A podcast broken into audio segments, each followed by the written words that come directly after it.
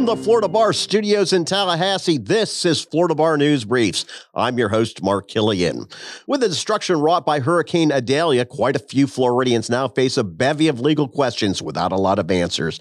To help, the Young Lawyers Division has opened its Disaster Legal Services Hotline, which answers legal questions for hurricane victims on a pro bono basis in conjunction with the ABA's Young Lawyers section and FEMA. Roanne Batar has more. WYLD President Anisha Patel says there is an urgent need for more volunteers to provide simple advice about how those impacted by the storm can get their lives back in order. The free hotline allows low income residents to ask legal questions through a dedicated voicemail system placed on the WYLD's 1 800 hotline or at FEMA centers. The messages are then triaged and sent to an available volunteer lawyer to respond. All Florida Bar members eligible to practice may volunteer to provide basic civil legal services for people who cannot otherwise afford legal representation in non fee generating cases.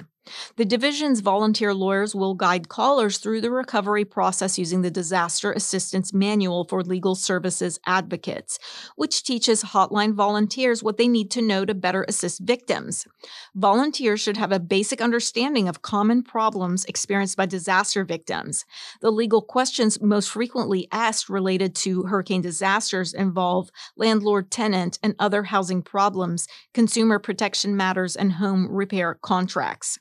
Those wanting to volunteer their time and legal experience visit the Florida Bar WYLD's website to register. The Florida Bar also has a dedicated web page of resources and tips to dealing with the hurricanes for both lawyers and the public on its website. The next phase is coming to dockets and documents for appellate courts in Florida. The third and fourth district courts of appeal websites are set to adopt the appellate case information system. Roanne? Beginning September 11th, online dockets for the third and fourth DCAs will be available on the Appellate Case Information System. For the public, the change is minimal. Dockets for cases are available at those two courts, just as they have been with a slightly different look. All the public docket information remains available without registration. For attorneys, self represented litigants, and lower tribunal clerks, the changes are more substantive. Dockets and documents for your cases at the third and fourth DCAs will appear exclusively on the Appellate Case Information System and replaces current eDCA accounts for party case access.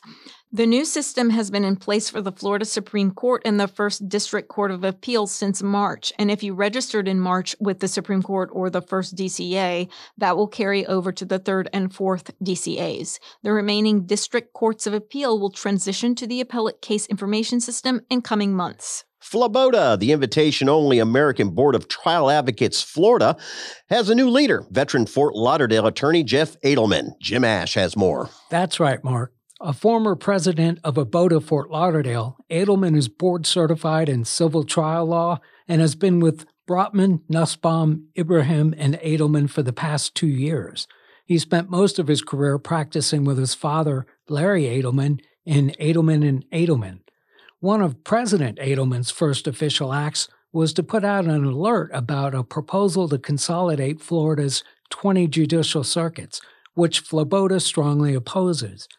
Adelman said the change, quote, will hurt our clients' access to the courts, will erode professionalism and ethical standards, and damage the public trust and confidence in Florida's court system.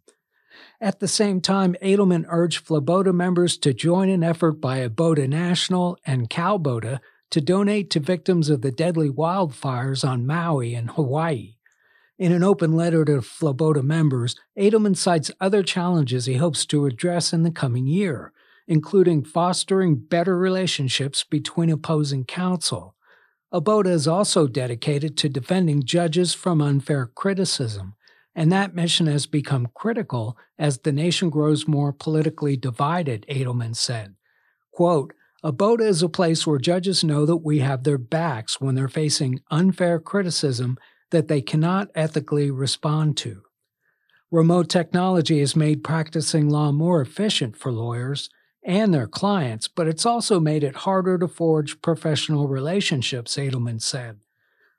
Quote, we all need to figure out new ways to adapt to the vast changes to law practice over the past three years from a human perspective, not just what is perceived as efficient, Adelman wrote. Substance use disorders and overdoses resulting from the use and misuse of opioids and stimulants are taking an enormous toll on the lives of millions across the state and nation. Rowan? The surge in drug overdoses and deaths from opioids and stimulants has resulted in an urgent public health crisis with over 150 people dying every day from overdoses related to synthetic opioids alone, according to the Centers for Disease Control.